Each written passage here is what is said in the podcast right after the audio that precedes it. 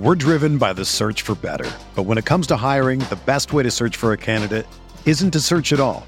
Don't search match with Indeed. Indeed is your matching and hiring platform with over 350 million global monthly visitors, according to Indeed data, and a matching engine that helps you find quality candidates fast. Ditch the busy work. Use Indeed for scheduling, screening, and messaging so you can connect with candidates faster.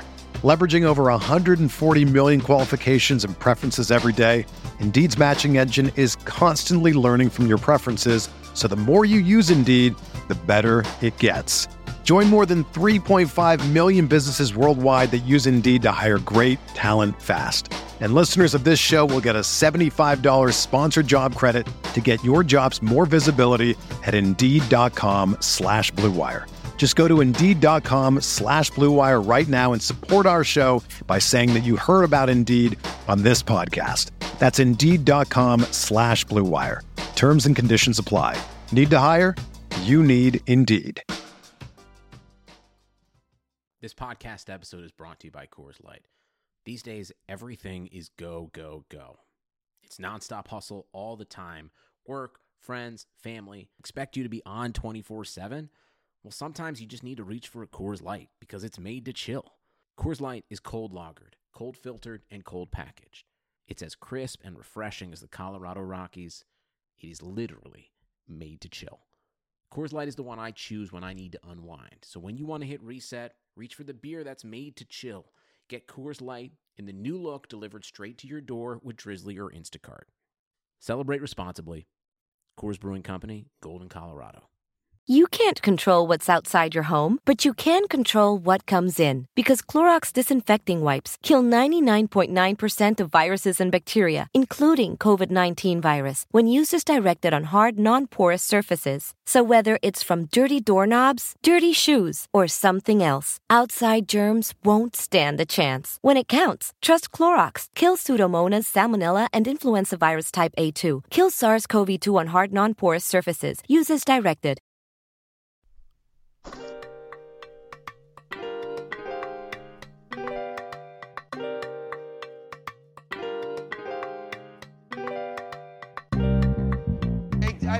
I about threw up. All right, have a little bit more uh, social awareness. That's to take a piss, don't take a shit in the porta potties. All right.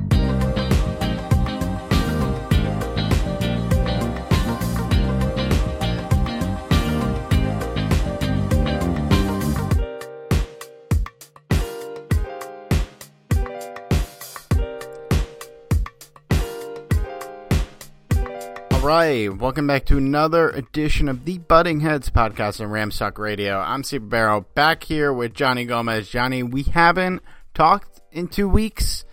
Uh, I just wrapped up watching the latest episode of Hard Knocks training camp with the San Diego Chargers. How you doing, man?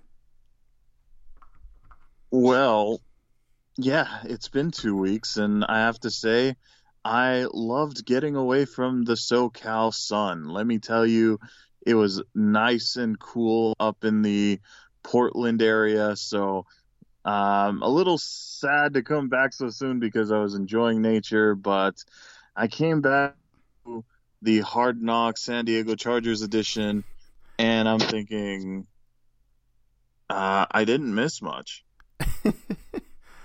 yeah, very Chargers heavy this week. Uh, all season. I mean, I mean, I feel like we we've been kind of like on the ba- on the back burner of this show. And, uh, not my favorite, but I mean, it's probably better for the players. Maybe I don't know. Well, Sean McVay was kind of open about how he wasn't loving the idea back in the uh, uh, what was it, 2016, the first time there were Hard Knocks. Yeah, with uh, he wasn't on it though. It was Jeff Fisher. Oh no, it was Jeff Fisher that was saying, "Yeah, my bad. Yeah, I'm not back from vacation yet." But but uh, yeah, they it, it didn't sound like the coaching staff or the players were entirely thrilled during the 2016 one. So yeah, yeah, that that says a lot. Yep. Uh, well, we're on it, so kind of is what it is. Uh, but I, I think there's only five episodes, right? Yeah, I think I think so, something like that. It wasn't really long. Yeah. Well, yeah, it, it's nuts, dude. The season's almost here. We're uh, this will be coming out Thursday morning, so literally a week before football starts. Uh, it is crazy. Like, doesn't really feel real that we're already here, but we are. This is the the 53 man roster prediction episode of Butting Heads. We'll predict the whole roster. Now, I, I gotta I gotta preface it with this, man. This this fucking sucks. Like, what are we basing this off of? Like the like I, I like putting this together. It was like, you know, I pick the the forty or so guys that pretty much no matter what we're gonna make the team, no matter what the preseason looked like. But like for the last couple, it's like we have no preseason to base this off of. We have training camp buzz, highlights, uh, hard knocks. Like literally, is the most footage of the team we have. Like it's just I, I feel bad for the guys that might have become preseason darlings and didn't really get a chance to do it. I'm sure there I'm sure there's a lot of guys here uh, that would have been in that category and, and unfortunately they're not and it sucks for them and we'll predict the roster as best we can but uh, it, it really just it really just it's look it's been a shitty 6 months for the entire country I would say at least 99% of us uh, but yeah, I, I feel for these guys, man. That sucks. Yeah, this is uh, this is probably one of the most challenging roster predictions. It like a surprise to some extent. You know, some surprise cuts in recent years and uh, some surprise additions to the roster. But yeah, there, there's not a lot to go by. You know, you don't have preseason to look at. Like you said, the training camp was very limited. You know, we weren't able to attend training camp this year. It, it's really, it's really, really challenging.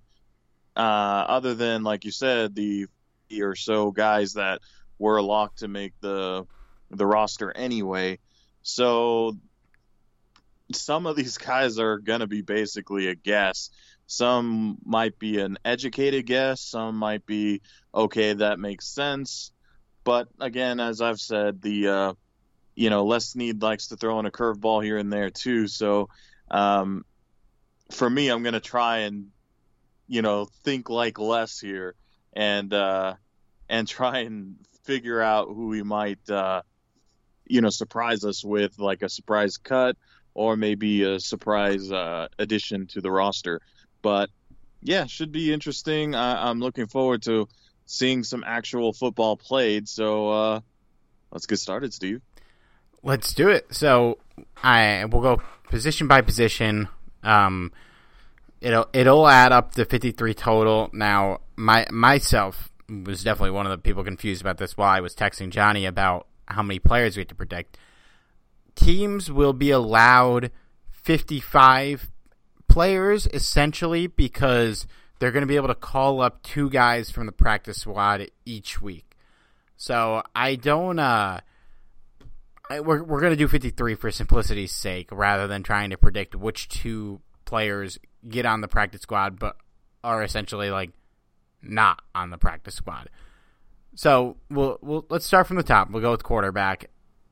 Jared Goff, obviously, I only have him keeping two. Uh, I'm I'm going with John John Wolford over Bryce Perkins, who's the only other quarterback on the roster. Uh, that being said, I think that he is. I feel like he's a lock for the practice squad, in my opinion. Uh, and I think they like him a lot. If there was a preseason, I think he would have had a chance to beat out John Wolford. The fact that they they cut Josh Josh Love last week, who was the fourth quarterback in the room, I I feel like that kind of says a lot about how they feel about Bryce Perkins, and I think he will be put on the practice squad. Also, Johnny, I want to throw this out there.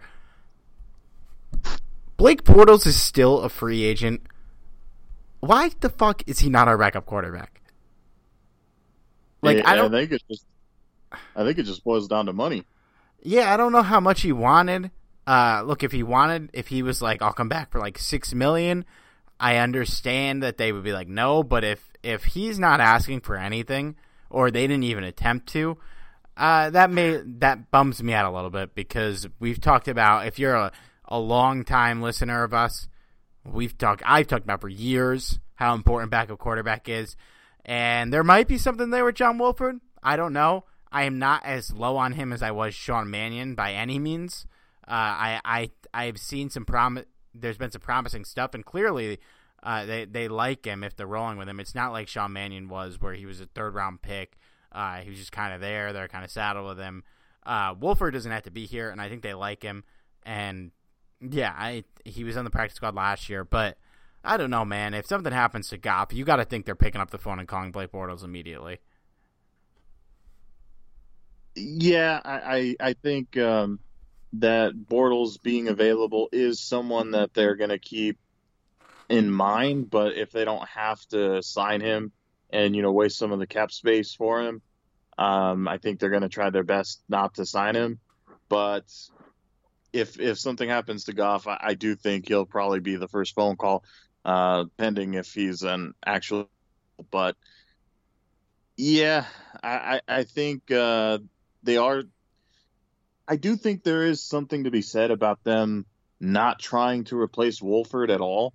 Like they really didn't make an effort to have like much of a competition other than signing, you know, undrafted free agents, which there's, I mean, they basically do that every year anyway, no matter if they have a guy like Bortles backing up, uh, you know, Goff. So having Bryce Perkins there uh, on the roster as the number three guy for now, I I guess that's something, but um, once we saw that these were basically the only two guys um, in, including Love, who they already cut. Um, once they saw, once we saw that, we just kind of already figured they're confident enough with Wolford, and uh, yeah, I suppose if anything happened to Goff, they're gonna they're gonna give a call to Bortles, no doubt about it.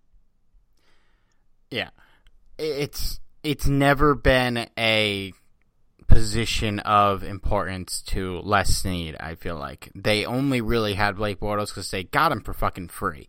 Uh, if he was not free, he would have not been on the team. Like, and we we had. I'm, scrolling through just the, the history of this team. We had Kellen Clemens as our backup for like four years. Uh, then we had Shaun Hill, who in in their defense wasn't really as washed when we signed him as he was when he had to take the field. Then we had Case Keenum, who in their defense worked out, but uh, you know, like at the time was not a very inspiring choice, and maybe that bodes well for uh, John Wolford. And then we had Sean Mannion, who I mean, I'm not, I'm not to relitigate, relitigate that one, Johnny. Did you know, by the way, just looking at that, this Dan Orlovsky was on our 2017 training camp roster? Was he really? Apparently. Uh, but wow. yeah, you you have Wolford and Goff here too. I'm assuming. Yeah. Well, actually, Steve, I was planning on cutting uh, Jared Goff, rolling with Wolford and Perkins. You know, I, I, think I think that's a good start, right? Yeah, why not? It would only cost us like 110 million dollars in dead cap. Ouch. uh, yeah, yeah, Goff and Wolford as obvious picks here, and uh, I, I, suppose if you wanted to do extra credit, Perkins can be on the practice squad, but yeah. uh, which I, I kind of expect anyway. But yeah, and and I think he should be when uh, a when it's a year where you're only keeping two quarterbacks. You have easy access to call up guys from the practice squad. Like God forbid Jared Goff gets sick the day before a game, you have Bryce Perkins there to call him up. I think a lot of, I think pretty much any team that keeps two quarterbacks only will have a third guy available ready on the practice squad. Uh, and for us, I think it's going to be Bryce Perkins. And if he gets picked up, which would be surprising, uh, they probably bring back Josh Love, I would guess, and put him on the practice squad. Go to running backs. I think we'll both agree. Cam, well, I had to mention this, Johnny, because this was almost a, po- a topic on the podcast until two hours ago. Thank God that Leonard Fournette signed with Tampa Bay that was a fun topic on Rams Twitter over the last couple days, but we don't even need to reach out on it. Uh, he is not coming here. He's not available anymore. I think we both ha- would have Cam Akers, Darrell Henderson, and Malcolm Brown as locks to make the team. A cut to any of those three guys would be shocking to me. Malcolm Brown is pretty easily cuttable, but there's not really a point. He doesn't make a lot of money, and he's value, and he's a vet in the room. Uh, I do think they're going to keep four running backs, and I think they keep John Kelly. What do you think? Yeah, as far as uh, the depth chart, Akers, Brown, Henderson, all on the team, I would be extremely surprised if either one of any one of them would be cut. Sure as hell won't be Akers. Um, this one's hard because I like John Kelly a lot, but I do know that they were mentioning in training camp that Xavier Jones was showing a lot of uh, promise. And just because I feel like John Kelly has been such an overlooked prospect on this team. I think that I'm going to go with Xavier Jones just because I, I, I don't know. I, I don't know if Sean McVay just is not really content with John Kelly with the ball or is comfortable enough with them. But maybe they keep Kelly around on the pro- practice squad. I don't know. But yeah, I'm thinking they're going to move Xavier Jones to the active roster uh, and keep four running backs. Yeah, I, I I would not be surprised by that at all. John, did John Kelly make the team last year? Uh, technically, no. He was basically. I, I think he might have made it on the roster, like maybe a couple games, but most of the time he was on the practice squad. Yeah. Okay. That's. Yeah, you're definitely right. Um. I I, I wouldn't be surprised if they kept Xavier Jones either. I really only take uh, Kelly here because of just system familiarity, but if we're talking upside, like they had a chance to see what they had in John Kelly, and they signed C.J. Anderson and played him eighty percent of the snaps three days after they signed him. So it kind it make it would make a lot of sense if they didn't go Kelly, but my, my gut tells me he makes a team. I'm gonna stick with my prediction. We we gotta butt heads a little here. Uh, Xavier Jones, yeah, we don't know. Yeah, he's an unknown. We haven't seen him play in the preseason, uh, but he's on the team, and they only have five running backs on the team. So I, you got to think that they they see something in him if he's here. Go to wide receivers. Or you got anything else, sir? No, no, no. Go ahead. Go to wide receivers. So we're both at six players. I guess we'll keep tabs on that. Robert Woods, Cooper Kupp, hard locks, Van Jefferson hard locks, Josh Reynolds. I would say if he's not traded, still like a 99% lock to make the team. So that's four receivers. You know, because of how we expect them to play more 12 personnel this year and because of how like I got to say how confident they probably are in the top 4 guys, I think they keep Nsimba Webster as the fifth guy. I don't think they take a shot on any of the other the other uh, receivers in the room here, most of them, most of them undrafted free agents. I, th- I think they keep Nsimba, and I think that's the end of it. Uh, unfortunately, he would have had it like he got in the preseason to make the team a couple years ago. These other guys probably would have gotten a fair shake to beat him out, but I I don't. I feel like they're going to keep Nsimba. He's he has value on the on the return return side of things. I think he's a fifth guy, and I don't think they keep more than five. I don't think they really need to. Uh, I'm sure they'll have one or two of these guys ready on the practice squad in case something happens. But I, for the active roster, I think it's these five. Yeah, I, I don't think I, I was kind of contemplating whether or not the team was to go with six receivers or not, but I don't think so. I just I like there are other positions that we're going to get to where it just has more of a need. Um, so I'm gonna stick with with five receivers, um, which were the obvious five.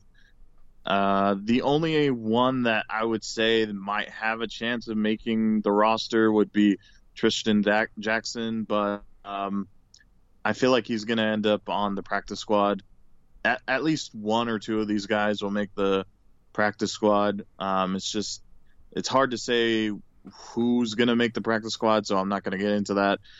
On a side note, you mentioned Nsimba Webster as like a returner, which I, I completely agree. I think he's going to be a special teamer uh, just because we don't really have much to go by, and I'm sure the coaching staff has very little to go by too to actually you know find somebody that could potentially uh, dethrone Webster. But I will say this I'm hoping that Henderson, once he's fully recovered, will they'll try him out e- even more in the special teams. I know that was something they experimented towards the end of last season, and I, I hope they try that experiment a little bit more uh, because I, I, feel like he could be lethal in the return game if uh, if they give him a fair shot. Yeah, yeah, we'll see. It it just sucks that there's no preseason to figure this shit out. Uh, no yeah. no actual game reps at returner.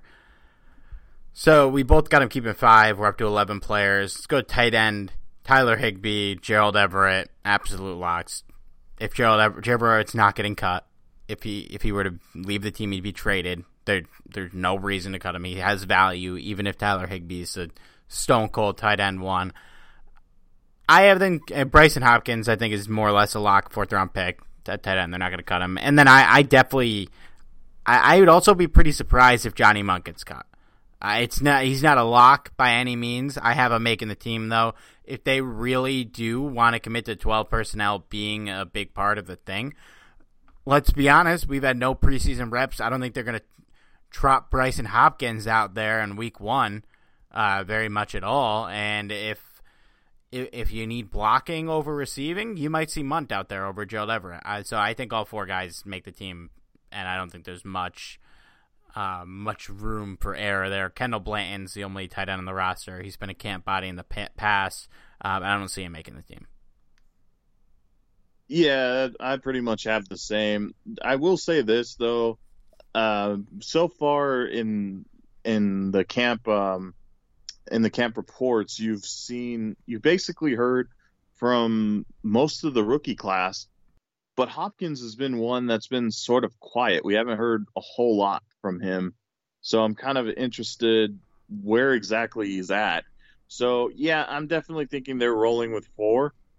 It's just um, I, I feel like we're since we haven't heard much from Hopkins, he's probably gonna, for a lack of a better term, redshirt this year uh, just because there's there's too much ahead of him. I mean, you have Tyler Higbee, who's your obvious starter, Gerald Everett until he's traded, which I, I feel like is going to happen at some point this season. Um, until he's traded, Gerald Everett's your number two guy, obviously, and Johnny Mundt is your blocking specialist, which I have a feeling the Rams are going to need to rely on again this year. So yeah, I, Hopkins, I don't I highly doubt he gets any playing time whatsoever.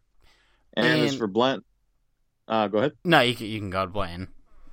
Uh, as far as Blanton goes, I do think they're onto him on the practice squad because they seem to like him a lot. And defense, they did move him to the active roster when you know there was a couple injuries at the tight end position. So, um, yeah, I, I don't think Blanton's necessarily going anywhere, just not on the active roster. Yeah, we uh, picked him up last year. He, I think he was on the active roster for a couple games, but uh, yeah, yeah he, he, was. Yeah, appeared in one game. So, yeah, I, I think he's on the practice squad again. And if they actually do keep four tight ends, he might get called up once or twice this year if somebody's banged up uh, or or ill. But and just to go back to Hopkins, just so like to, to what John, you are right in saying it's been quiet, but to like to make sure there's no concern. Tight ends historically have been really slow bloomers. Uh, it's a position where rookies rarely make a big impact. Uh, even last year, you saw T.J. Hockenson blow up in Week One, and then we barely heard from him for the rest of the year. Uh, and that's a first round pick, like top ten guy. So a guy like Brycen Hopkins is not going to play his rookie year more than likely. Uh, it's rare that you see rookie tight ends make an impact. Even like you look at the best tight ends in the league. Kittle, minimal impact year one. He made some impact, but not to the level that he blew up in the, the year after. Mark Andrews, very quiet year one. Zach Ertz, even year very quiet year one. Kelce I don't recall. Uh, but uh, it, it's it's just a position where it, it takes more time, I guess, to adjust than uh, other positions, and because most teams are only playing one at a time, sometimes two if you're running twelve, you, you're not going to get much opportunity if somebody's there ahead of you. I mean, even look at a guy like Dallas Goedert, who's clearly good and is just not playing that much because Zach Ertz is there uh, in Philly. So yeah, I I wouldn't be worried about Hopkins at all. So 13, 15 guys so far on our roster. Let's go to offensive line. I suppose we do them all together rather than my position because that would be a whole thing. I have them keeping nine offensive linemen Andrew Whitworth, Rob Havenstein, Bobby Evans, David Edwards, Austin Corbett, Joseph Noteboom, Austin Blythe. That's seven. I do not think there's a world where any of those guys get cut. Uh, Tremayne Anchrum, seven round pick, but I think he is here. That's my eighth guy. And then I do think Brian Allen makes a team, although you never know. Uh, he he he's going to be fighting for that job. Uh, Coleman Shelton's there. He could easily be the backup tight end, or sorry, the backup center.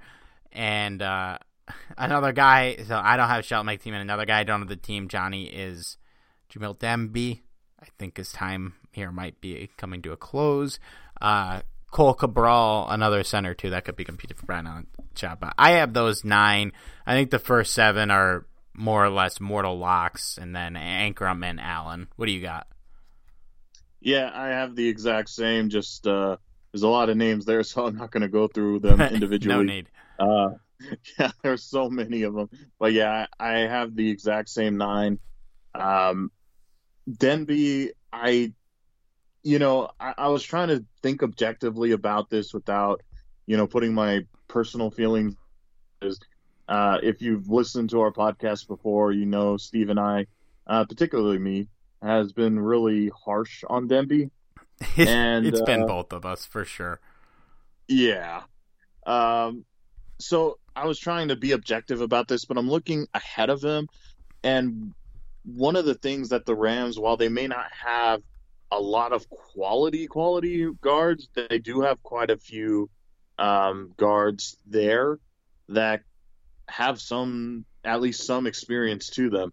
So they may hold on to him for for the practice squad, but like even then, I feel like it would be tough for him to even make the practice squad because I'm looking at other guys like Cohl Cabral who I think, um, you know, he he may have a shot at the practice squad, and even a guy like Jeremiah Kolone who um, hasn't really played much, but he has versatility on his side.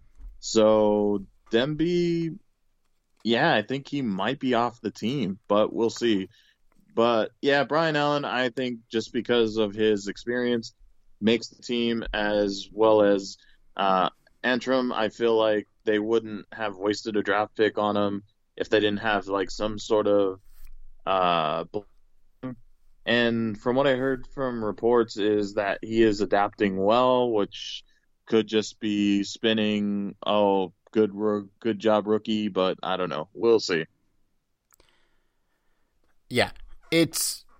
I, do think there's a chance that Demby makes the team over Allen, honestly, but we'll see. It's it's it's gonna be tough to not have a guy with center experience on the active roster uh, behind Austin Blythe in case something happens. You know, last year, the backup center pretty much was Austin Blythe. When something happened, he stepped in. I, I do want to touch on this while we're talking about the offensive line, though. It's uh, the the main crew that has been playing with the ones has been Whitworth, Noteboom, Blythe, Corbett, and Hav- Havenstein. Havenstein. Uh, it. I really need to look up the correct hard pronunciation of that name one day. I feel like I mix up any every time. But David Edwards out of the mix right now. It's still up in the air, but that's that's a little surprising to me.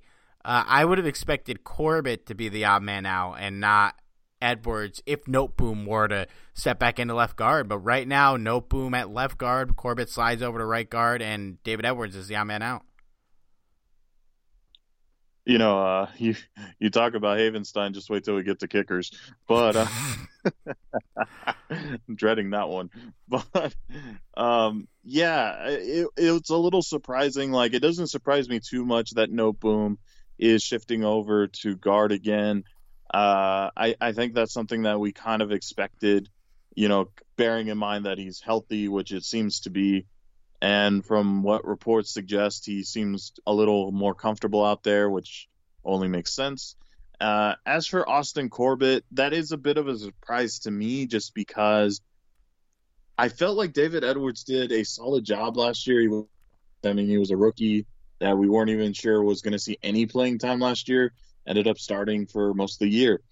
Uh, but Corbett is somebody that kind of just entered the team late last year, and he kind of took over a starting role. I mean, it wasn't much to contend with, but he did a solid job when he came there. So I don't know, maybe due to chemistry or continuity reasons, but um, it, it does surprise me. But I think that's a pleasant surprise because I feel like even if this doesn't end up working out, Edwards is in the uh, wings to, you know, help out wherever he can.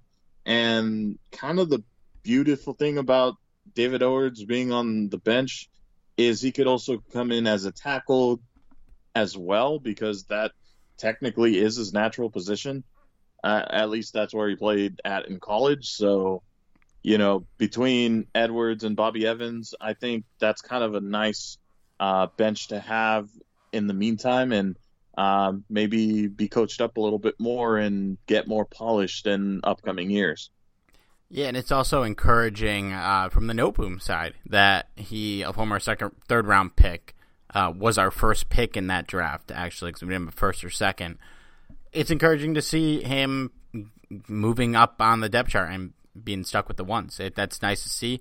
I, I, am surprised, and as as we we just talked about, that Edwards isn't the guy, but uh, Corbett was a high draft pick. Noteboom was not too high, but he was our first pick that year. So I mean, seeing these guys pay off a little bit, even if it's just running with the ones in practice, it is encouraging and hopefully it's a sign that they're playing well and not that we are just really weak at the position, which is not ruled out yet. We will not know that until week one. Uh, it's a little frightening, but I'm cautiously optimistic. so that's 24 guys on the offensive side of the ball. I'm going to write that down so I don't have to keep uh, doing this every time move on. move on to the defensive side of the ball. Defensive line. We'll start with interior defensive linemen uh, in the three-four scheme. That's the three. Uh, Aaron Donald, Michael Brockers, obvious locks to make the team. In the the uh, so I read Cam, Cam DaSilva at Rams Wire's 53 man prediction in prep for this. He has A'Shawn Robinson on the roster, and I trust him to know whether or not that designation would need to be made on the active roster or not. So I'm going to say that he is going to be on the active roster, uh, even with his illness, with he's out. Uh, so A'Shawn Robinson are part of the roster. He's the lock to make the team unless something crazy happens and they just get out from that contract. We don't know what ill, what really what he's dealing with that's keeping him out, but um, Hope hopefully we get him at some point this year. And then I have Sebastian Joseph Day and Greg Gaines, who both pretty much feel like locks at this point. And I'm keeping a six guy as well, Morgan Fox, uh, longtime Rams, 53rd man on the roster, but I think he lives to fight another day. Uh, so I have those six. I don't know if you have anything different. No, I mean uh, it's pretty obvious there. You know, uh, Morgan Fox. I, wouldn't be too surprising if they decided, you know, maybe uh, the roster spot is better left for another player. But I I think they're gonna roll with uh, with Morgan Fox as well. So yeah, that would be about the only player that's debatable there. Everything else, everyone else there is pretty much a lock. Yeah, and I I was originally going to cut Morgan Fox, but thinking about it, uh, without A'Shawn Robinson, I think that he's pro- he's probably going to be in the room uh, because they won't be without him. We they will be without him for a while, and when he comes back, maybe they cut Fox to add depth at a different position. But week one, I think he's here, so that puts us up to 30, 30 players. Uh, I I not really much to discuss there, man. It's pretty much the most one of the more stable units on the team. A lot of good players. Aaron Donald, what needs to be said. Uh, yeah, Greg Gaines, maybe he'll prove something. We'll see, but he's going to be on the team. Let's go to outside linebacker. So we actually have news here. Terrell Lewis out with an injury. We don't know how severe. He could end up on the IR for all we know. Uh, it, it's it's un, it's unclear how severe that injury is going to be. So for now, I think we have to put him on the roster because we don't know what his week one status is going to be at the time of the podcast. It's a knee injury, severity not yet known. Uh, it was getting examined today. Sean McVay says he wants to wait until we have the test results. So, outside linebacker, I actually have six guys here. Although I happen to trust Patrick, and he's kind of a hybrid inside outside linebacker. He's played a little both, but I have him making the team. Um, the other guys, Leonard Floyd, Samson Ebukam, Terrell Lewis, they're all locked to be on the team. They're going to be here. Like we said, Lewis might be on the IR. Uh, Ogbonnia Okoronkwo, that sounded like gibberish, but I'm 99% sure I pronounced that right. Uh, that was probably just my, my lisp kicking in a little bit there. Uh, he's, he also seems like a pretty much a lock to make the team. He's had a lot of good buzz about him in camp. Hopefully, we finally see that payoff from a draft pick that we all liked. And then for the last guy, I think Jachai Polite makes a team. Maybe I'm just being optimistic, but I'm hoping there's something there uh, and that we could harness it this year and use it. Uh, so those are the six guys I have. What what do you got? I'm assuming the first four are going to be the same. Maybe one a little different with Polite or Patrick. Uh, I I think uh, I I I I'm kind of with you on that as well. I was kind of borderline with Christian Rosen, uh, Christian Rozeboom. Jeez, getting ahead of myself there. Um, I do like Christian Rozeboom, but I don't know if he's shown enough on field. Uh, actually, technically, I, am jumping ahead of myself. He, he's an inside linebacker. My bad. Uh, Justin Lawler is really the only other guy that um, that you can really kind of consider here, but I just probably end up making the practice squad at this point. Yeah, I, am I'm, I'm but, yeah. Yeah, Jachai Polite, I think uh, is someone that that uh, the defense seems to be high on. So I don't know if he'll actually contribute this year or not, but um, could be a hell of a special teamer. You never know.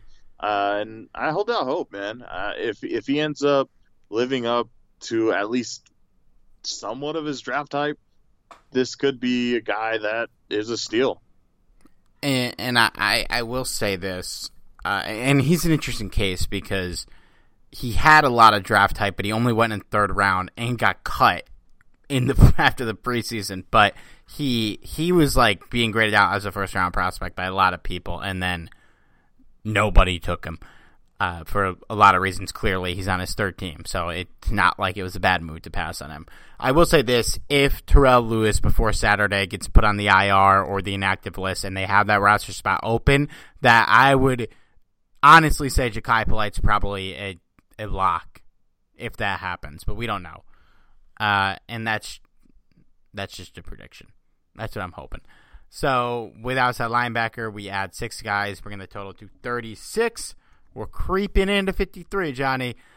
Inside linebacker. Now, this is the state of the Rams where we're at. Uh, Tra- Travin Howard is done for the year with a torn meniscus.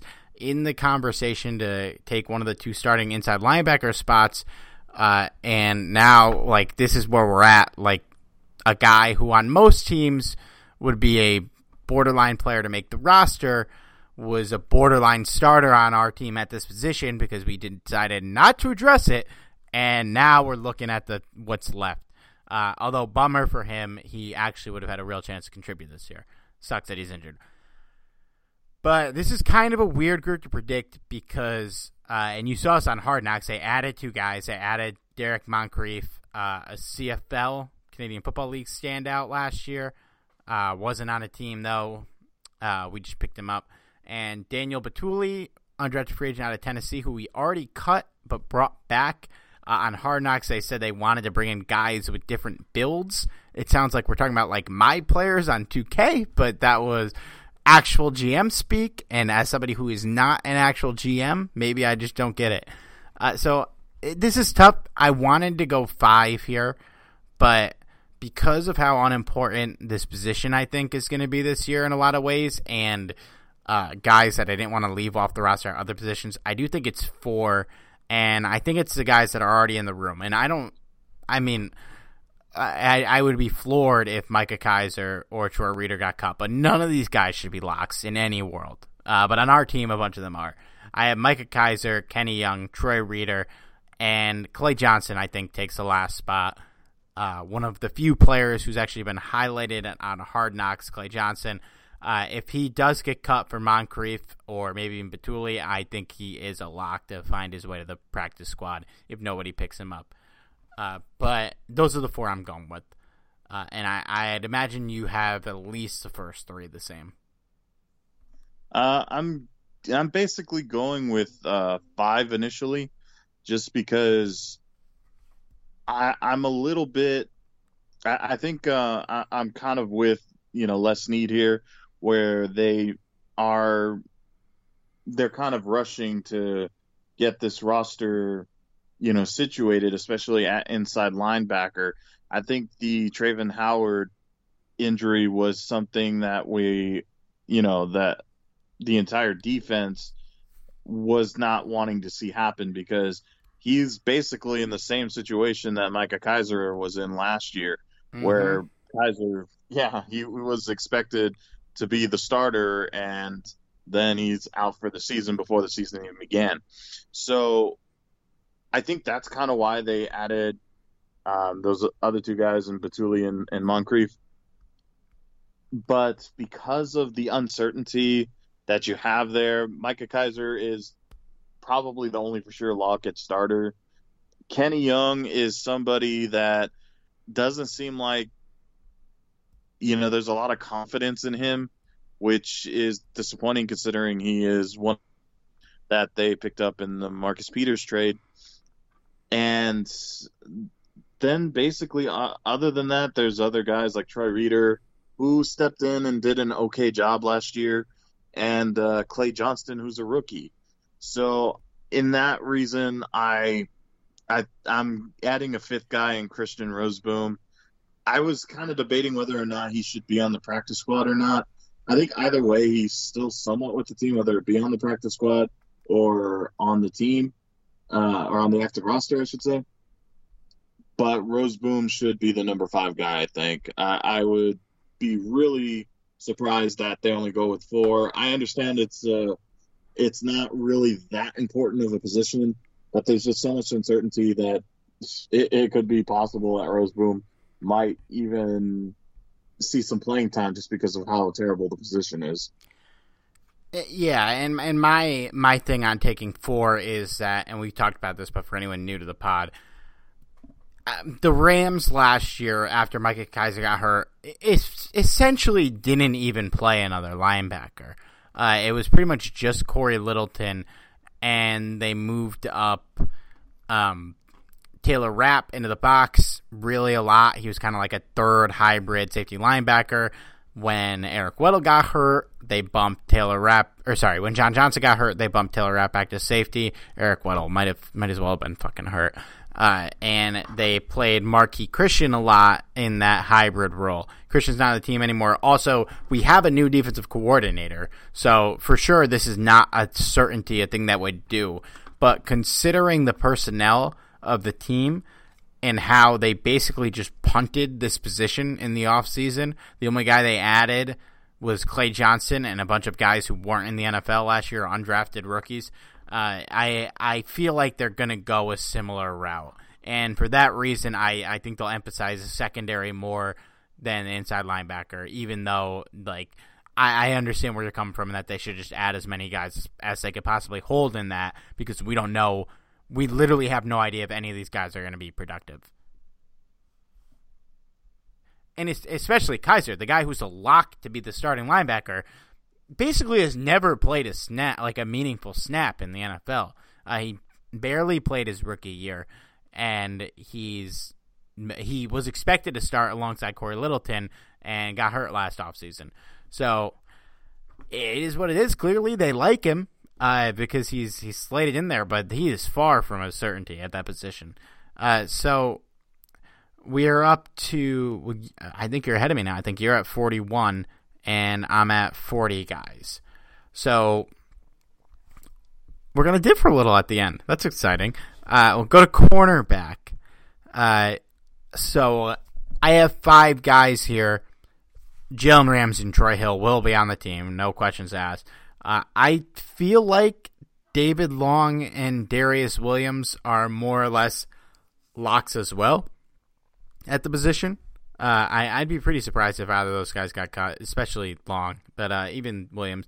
And then I have Donte Deayon as the fifth guy rounding out the team. He's been on and off the active roster and the practice squad uh, since he came to the team. I think he makes the team this year. Uh, what do you think? Who do you got here? Yep, same exact guys. I, I don't think there's really anyone else that can really challenge these guys uh, at corner. I mean, technically, you have guys uh, in the safety spot that can drop down and play corner, uh, particularly at the nickel spot. Yep. But um, we'll, we'll, get to that in a second because technically they're safeties. So uh, the only other guy I believe is uh, McGee, if I'm not mistaken, and and Adonis and, Alexander. Oh, that's right. Yeah, yeah. Um, neither one of these guys, I don't think, can really take it from uh, Deayon, which is the the last guy. Um, so yeah, I, I feel like uh, both McGee and Alexander will be uh, probably trying to compete for a practice squad spot, but even then, I'm not even confident they can do that. Yeah, agreed. Uh, I I don't know, and I feel good about this position. I feel like it's pretty stable, and if they, yeah, I I think it's these five, and yeah, I don't I don't know if they're gonna keep one of those guys in the practice squad. You never know. Like you said, there's safeties that can step in, and I guess let's talk about the safeties. So I'm at 45, you're at 46. I'm guessing this is where we're gonna differ. I can imagine uh, where we're gonna differ. I have five guys here. Um, John Johnson, Taylor Rapp, clear locks to make the team. Same with Terrell Burgess, uh, a third round pick that I think we both probably expect to play play a variety of different roles on this defense. Probably be a bit of a Swiss Army knife there. And then six round pick Jordan Fuller, also safety, also probably one of those versatile guys. And then hey, I'm still in on Nick Scott. Uh, somebody validated my take that he might be the ne- he, he wants to be the next Matthew Slater. I think it was either him or a coach that said that could happen. Uh, and I'm banking in on it. Uh, he he is the heir apparent and the next special team savant, uh, or he might not even make this team. And I'm assuming you don't have Nick Scott on your roster based on our numbers. Yes, exactly. So I I, I think um, this is someone that the that the coaching staff does want on the roster. So I think they're going to work hard to keep them on the practice squad. And I think once things are like figured out um, in certain areas, I can see them moving Scott back to the active roster. But to start off the season, I have the obvious four, which is Johnson, Rapp, Fuller, and Burgess. So Juju Hughes is another guy that they might uh, keep their eye on too. But even then, you have Jake Gervase, who um, was kind of off and on on the roster last year. So, yeah, I I think there's just too much talented players on safety, and I think they'd like to keep Nick Scott, but there's just other areas that they need to focus on. So, yeah, I I think Scott is just a luxury that they can't afford at this point. Yeah, yeah, we'll see. And it wouldn't be surprising if they caught him to keep an inside linebacker like we talked about it. It's just with no preseason, like we don't know how how much they're really going to rely on that on that position and on, on, that role, and whether or not they do a similar Wade Phillips type thing uh, with a with a safety in the box playing playing up, playing three guys. Uh, and if you know my thinking there too, if that's what they're going to do, you might as well keep another safety over another inside linebacker. Uh, but hey, this is a position I feel fairly fairly good about. Excited about John Johnson coming back from an injury, and unfortunately, it might be his last year with the Rams. We will see how it plays out with free agency in a year. Let's move on to my personal favorite type of football, and that's special teams. Uh, the two Pro Bowlers, Johnny Hekker at punter, Jake McQuaide at long snapper, they are not getting cut anytime soon. Uh, Hekker is on the books until like 2023 or 2024, so he'll be here a while. Who do you have in the kicker battle between our guys, Sam Sloman, Austin MacGinnis, and here we go, Lirim Hajrullahu? You know, I'm not sure if you said that There's correctly. no way I said that right. I, I'm just gonna, I'm just gonna call him Lirim. Hell with it. I, I, uh, I don't know if I can get any better than what Steve just did. So, yeah, between the three, Oh, I got I it, mean, Johnny. You want to hear it? sure. The J is silent. Uh, it's Hybrulahu. And where are you getting this from? Uh, on Pronounce Wiki, the the the site is on its way back to the locker room.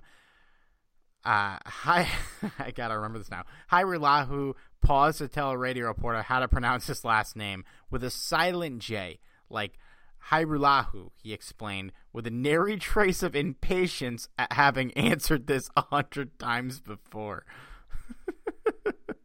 I, I'm sure. I'm sure he probably gets a little frustrated from it. It, it only makes sense.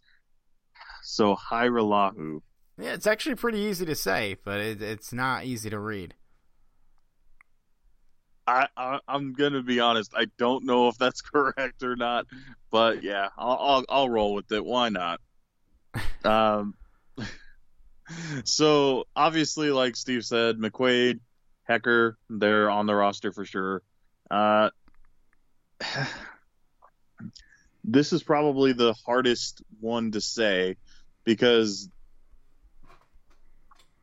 it, you have nothing to go by. Literally, You- we literally you- have nothing to go by. they had some scrimmages which had mixed results. There was one scrimmage where all three guys did really well, and another scrimmage where all three guys did pretty shitty. So, um,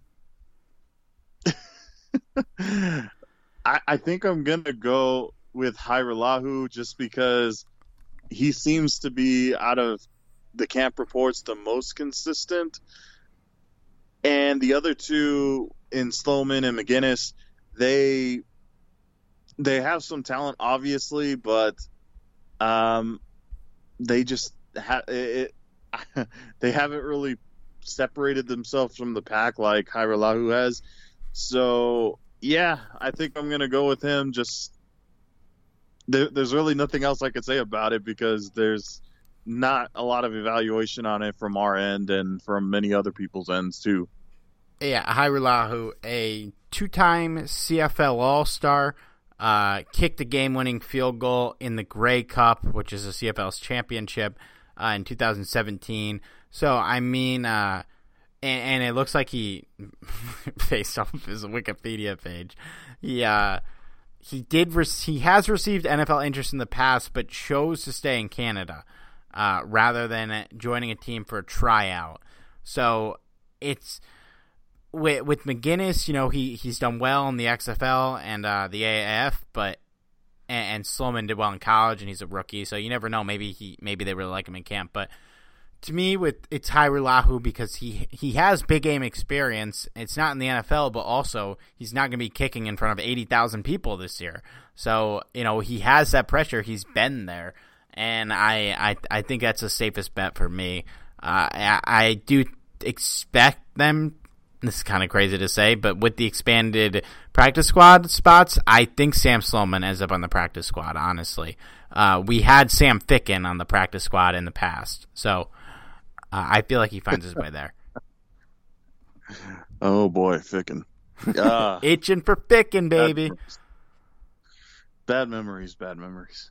But hey, you know what? I, I I'm kind of with you on Sloman making the practice squad. I I don't think you, even though it was a late round pick, I don't think you kind of sacrifice a late round pick on a guy that you just give completely give up on, uh, especially since it's not as though that Sloman has been performing horrible.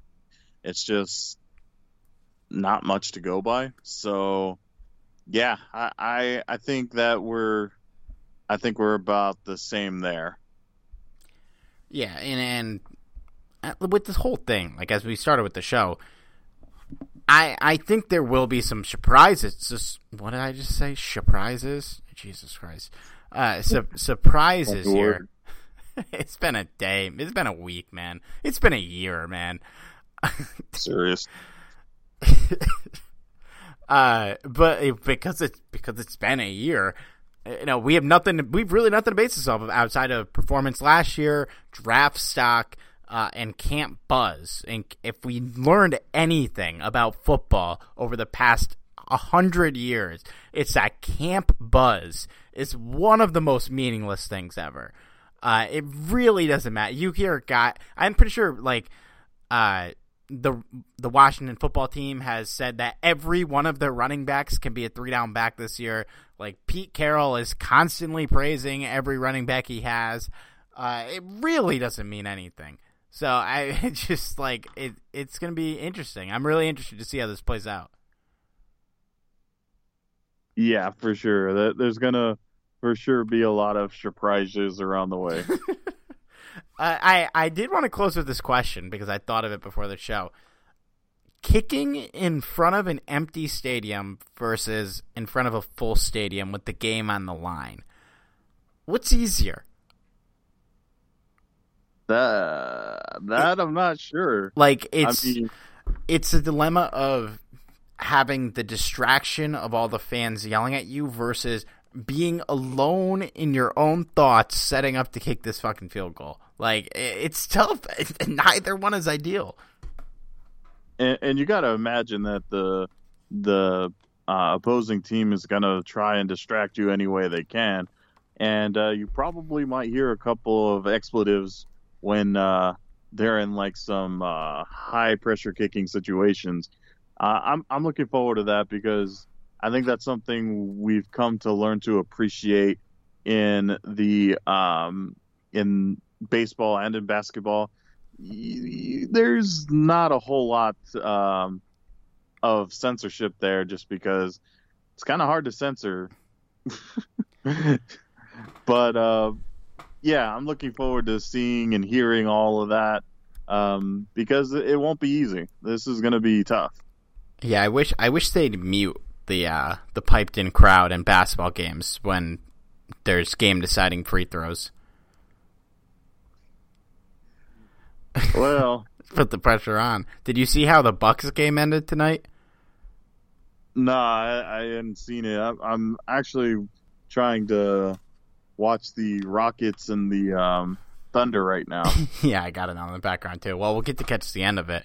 Uh, the Bucks game ended with like uh, there was a awful foul call uh, on called when Khris Middleton was shooting a three, down three points with like ten se- with four seconds left, and he made all three free throws. It, it was completely bogus. And then the next with four seconds left, Jimmy Butler shot a three as time expired and like got grazed, barely grazed by Giannis, and they called a foul. It was the most makeup call I've ever seen.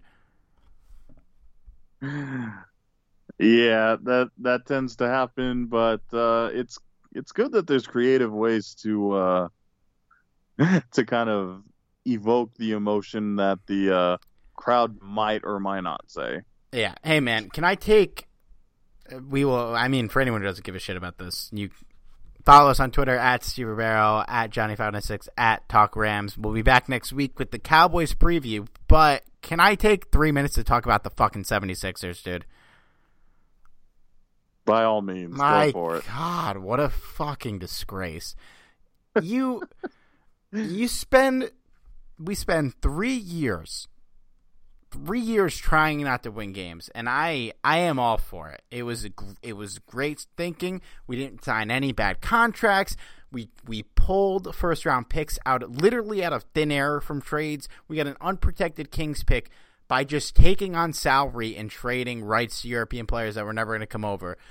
Sam Hinkie gets us all these fucking picks, all these goddamn assets, and yeah, he whiffed on some picks. You know, Jahlil Okafor a bad pick, but he got Joel Embiid.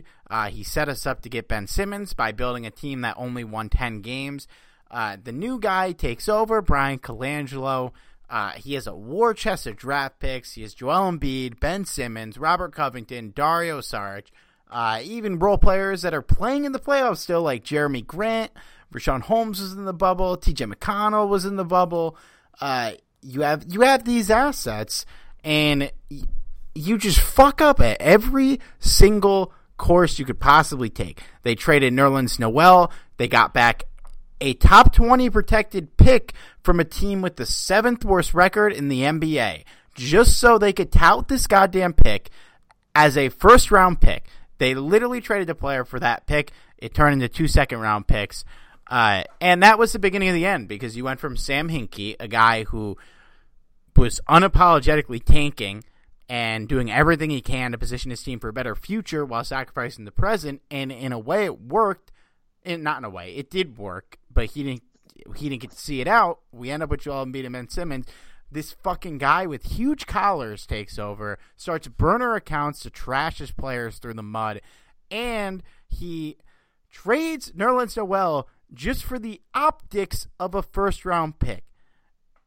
Like and then everything since then just completely fell apart. He get we trade uh we trade an unprotected pick, sorry, top 1 protected. I'll give Colangelo the benefit of doubt there to move up two spots from drafting Jayson Tatum, a All-Star who obliterated us twice in the playoffs now for fucking Markelle Fultz who won more playoff games than the Sixers this year despite not being able to shoot. Then that guy gets fired because he has burner accounts uh, and he doesn't take the blame. He just blames it on his wife. We hire Elton Brand, old school Chevy, uh, running the team. He decides to gut all of our assets and trade for Jimmy Butler and fucking Tobias Harris, bidding against himself. Uh, and look, we're a bounce away from beating the Raptors. Okay, I'll give him credit, benefit of the doubt. But then they don't bring back Jimmy Butler, who's Joel Embiid's favorite player to play with. They don't bring back JJ Redick, who's Joel Embiid's other favorite player to play with. And they they spend hundred and thirty million dollars on a backup fucking center. They sign no shooters. They bring back Tobias Harris, who's a theoretical shooter. Uh, you know, Johnny, if me and you were on the team, we'd be in the conversation for the best shooters on the team because nobody can shoot the goddamn ball. Now we have no cap space. We have no assets. Our best players are unhappy and they're probably going to ask for a trade soon. And I fucking hate everything. And thank God the Rams aren't in this big of a mess. I, I feel like Steve feels much better now. I don't. He, I feel he, worse. well, Steve, I have something that might make you feel a little bit better. Let's hear it. At least the Lakers are doing well. I I suppose. Hey, I, I, mean, they they advanced really quickly, uh, about to take on the Rockets or the or the Thunder. I mean, it's it's something, right? Yeah, I, I wouldn't. I, I'm a big LeBron guy, so I wouldn't mind him picking up his fourth ring. Uh, I need the Heat to lose because I can't live with Jimmy Butler picking up a ring. Not this year. As yeah, as a Mark, I say that as a Marquette alumni. I, I still can't live with it this year. It's too soon. too soon. Too soon. Let it happen in two years when Joel Embiid eventually demands a trade and goes to Miami to play with the guy that we he liked playing with, but we didn't want to bring him back because we had to sign Al fucking Horford, makes no sense on this goddamn basketball team. My God. All right. Let's go watch the end of this Rockets game, man. Uh, we will see you guys next week. If you if you are still here, I hope you enjoyed that rant. We'll talk Rams football again next week.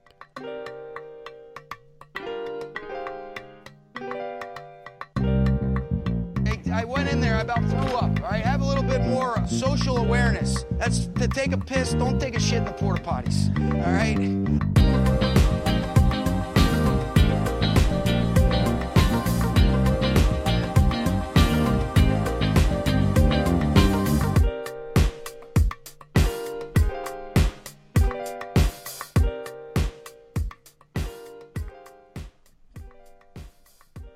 Can't control what's outside your home, but you can control what comes in. Because Clorox disinfecting wipes kill 99.9% of viruses and bacteria, including COVID 19 virus, when used as directed on hard, non porous surfaces. So whether it's from dirty doorknobs, dirty shoes, or something else, outside germs won't stand a chance. When it counts, trust Clorox. Kill Pseudomonas, Salmonella, and influenza virus type A2. Kill SARS CoV 2 on hard, non porous surfaces. Use as directed.